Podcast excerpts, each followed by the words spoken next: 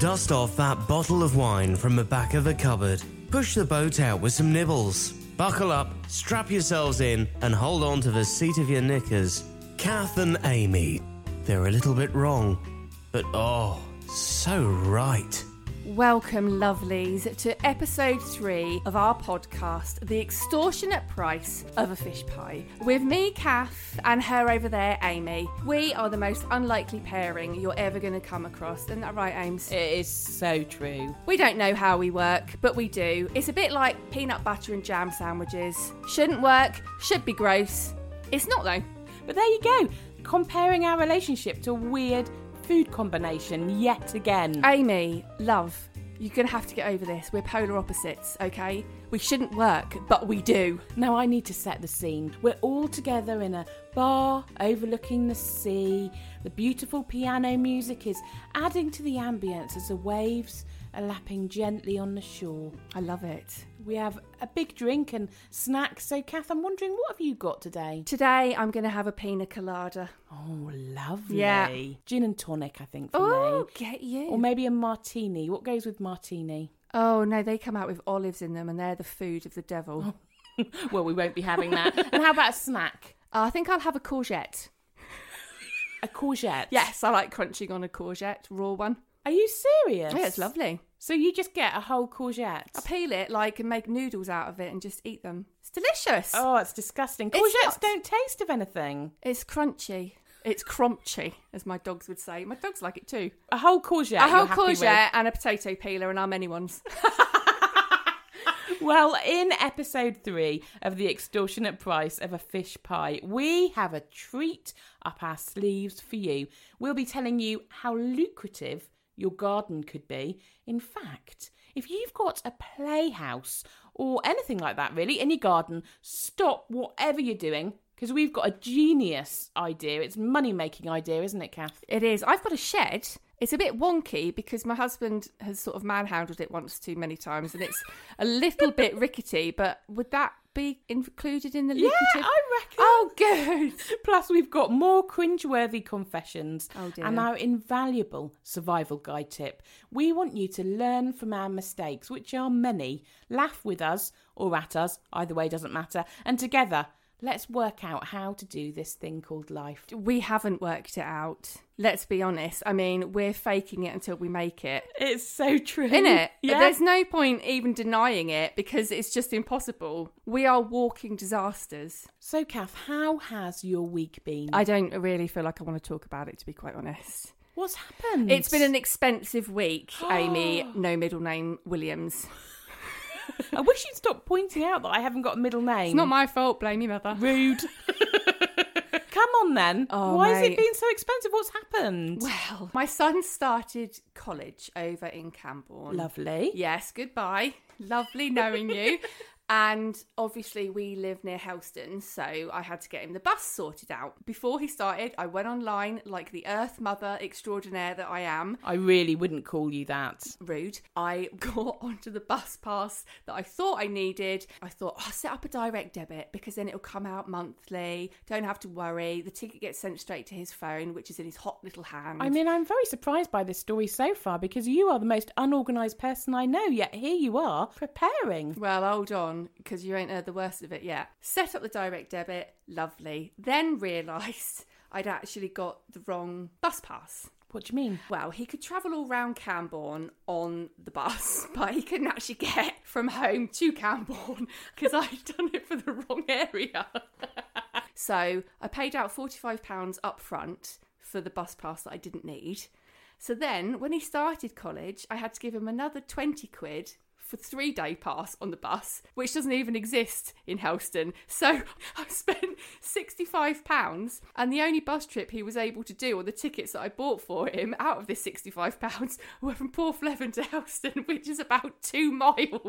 it cost £65 Oh, to do two miles. no. Ah! I can't believe you. It's absolutely fine. I've said to everyone, beans on toast for dinner every night. It's character building. This is true. now I have been out in the garden. I want to show you my arms. Look how What badly on cut up earth? they are. My family say that I get very aggressive when I'm gardening. Now I cannot differentiate between weeds and plants. No, who no knows? idea. So I just pull it all up. Why mess around? Just get it all done. But I grappled with this bush and we fell out. And look what's happened to me. Who grapples with a bush? Me. I can just imagine. I bet your tongue was out and everything. You were grunting. Well, my family said that I pull this face and I put my fist together and I get prepared. I had no idea I was doing any of that. I've seen that look. That look's been directed at me a few times. Really? before In the part. Yeah. I have trained my daughter well. I've got a 17 year old daughter, and I came in the house feeling a bit sorry for myself. She made me a cup of tea, she ran me a bath, she gave me a facial. I mean, I What? must have looked exhausted, but I've got her trained well. Oh, foot massage. Oh, this is not on. This is pampering to the extraordinaire. My family wouldn't step over me if I was laying on the ground not breathing.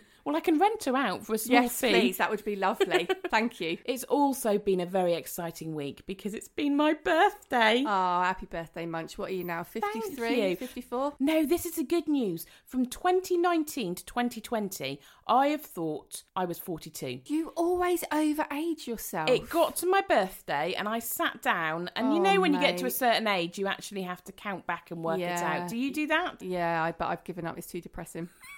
So I counted back and I realised I'd been 41 all that time. Now I'm 42. Mm, mate. So I'm quite happy about that because lots of us want to give up 2020, don't we, and put it in the bin. Yes. Well, I haven't really aged another year. I've thought I was 42 for the last year. I'm quite happy, thank you very now much. you're sticking on the same age for another year. Not bothered. I was very excited though because you brought round my birthday present and you make a big thing of this. Every year I am very thoughtful with my presents and I try really hard.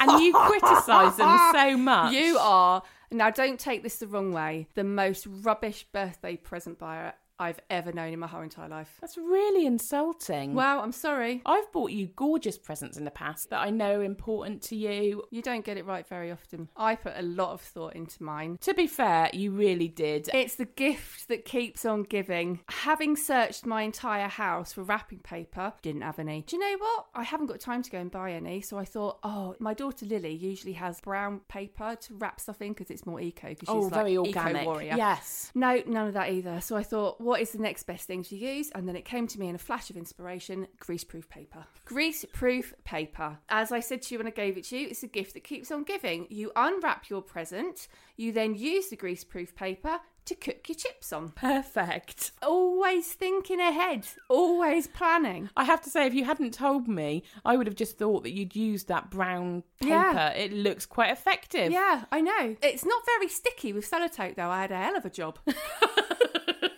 So thank you for my presents. Thoughtful presents. And then flowers arrived while we were here, just before we started recording. Yeah. I'm shocked. Flowers delivered to the door for me. Well, who else were they going to be for? She opened the door and the lady said, Amy Williams. That was a bit of a giveaway, wasn't it? And I did. I Bit of said, a giveaway, love. I said, are they for me? Yeah. I can't believe it. Someone's bought me flowers. Oh, pathetic. She looked at me like i had gone mad. Yeah, well, you are. Now that leads us nicely on, being pathetic, to a confession, I think. Oh, no. Whose turn is it this week? it's your turn. Oh, no. Each week we like to fess up, let you know what we've got wrong, often monumentally, in the hope it might raise a smile. Generally, it gets it off our chest, doesn't it, Kath? yes, but I prefer it when you're getting it off your chest rather than I'm getting it off my chest. Well, no, it is your turn to fess up this week. Right. But first, we need a fanfare because, Kath, what is life without a fanfare? Not worth living. That's all I'm going to say. You need it in every aspect of your life. When I was cutting that bush, when anyone's cutting a bush, they need a fanfare because bushes are stressful, aren't they? Especially when they need trimming. When else do we need a fanfare? When you've paid £65 for a two mile trip on a bus. When you've wrapped my birthday present in greaseproof paper Mate, that needed a fanfare. and got the sellotape to stick. yeah, and when you unwrapped it and used it for your chips. So, without further ado, here is said fanfare.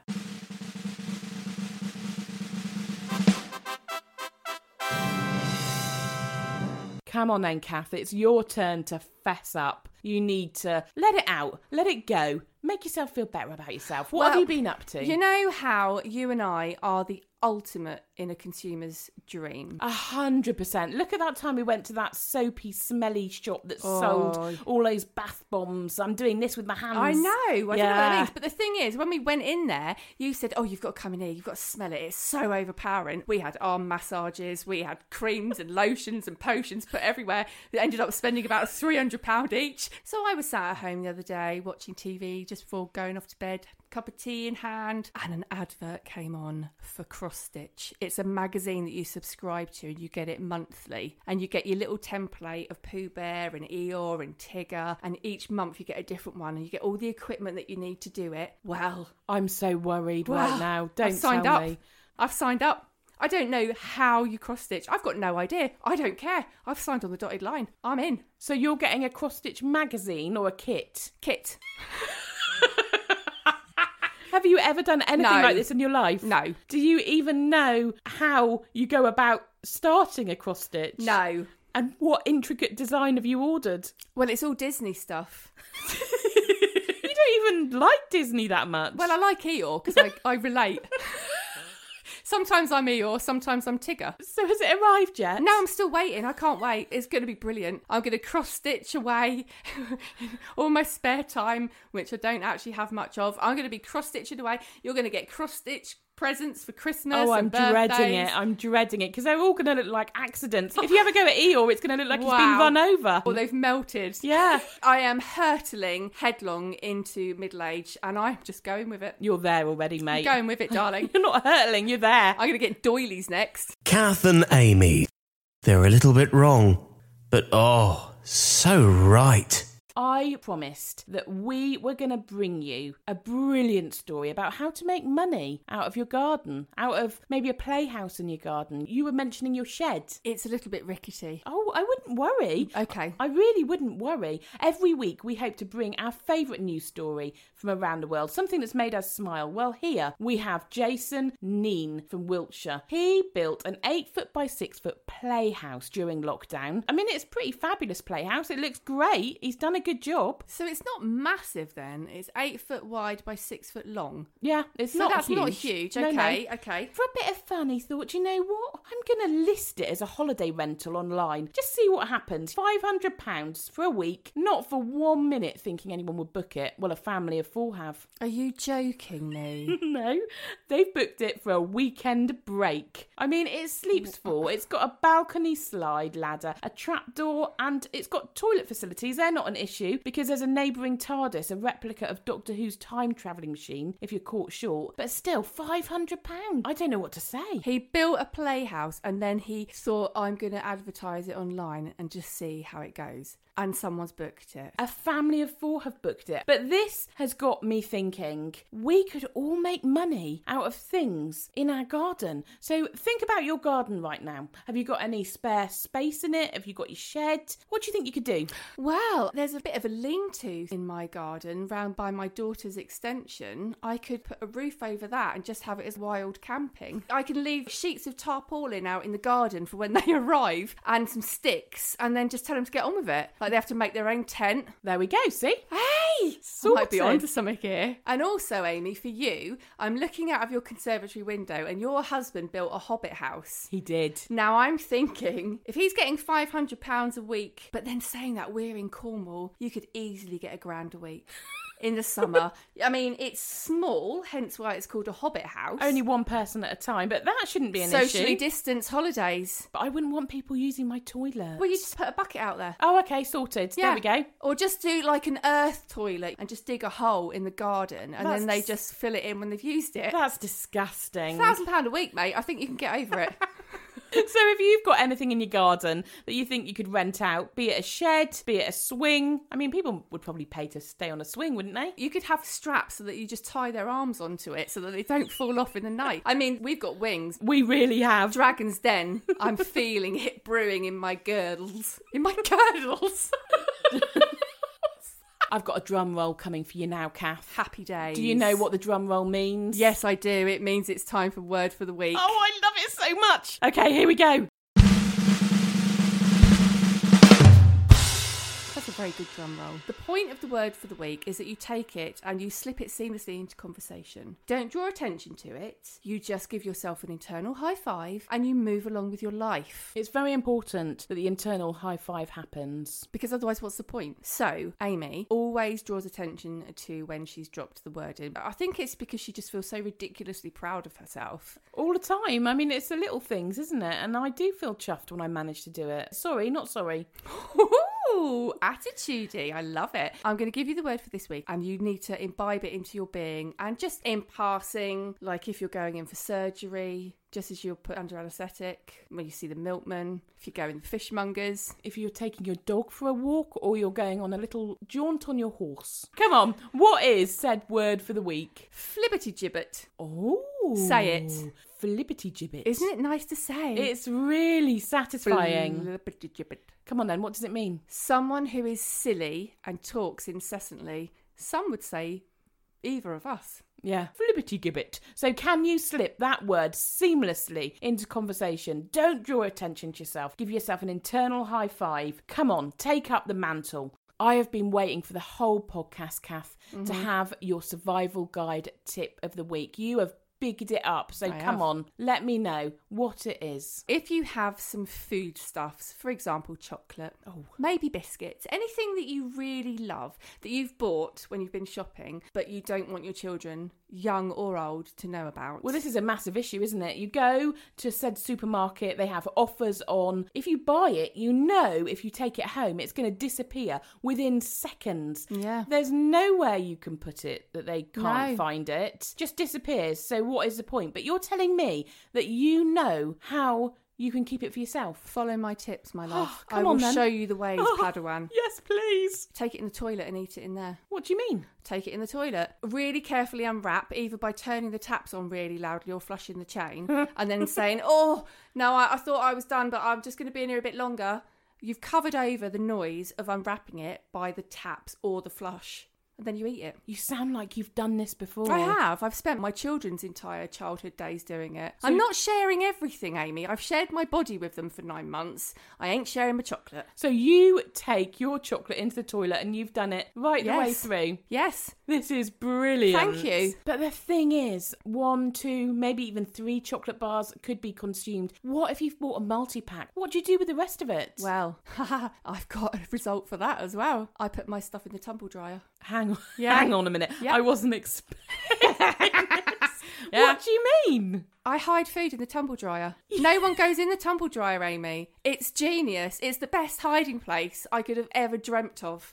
I can't believe Yeah. this. So, in episode one of the podcast, you shared how anything important, important documents, you lift up your printer Yeah. and you put it under the lid, Yeah. and that's where you keep it. Yeah. Either that or your daughter's underwear drawer. Yeah. That's a whole nother conversation. yes.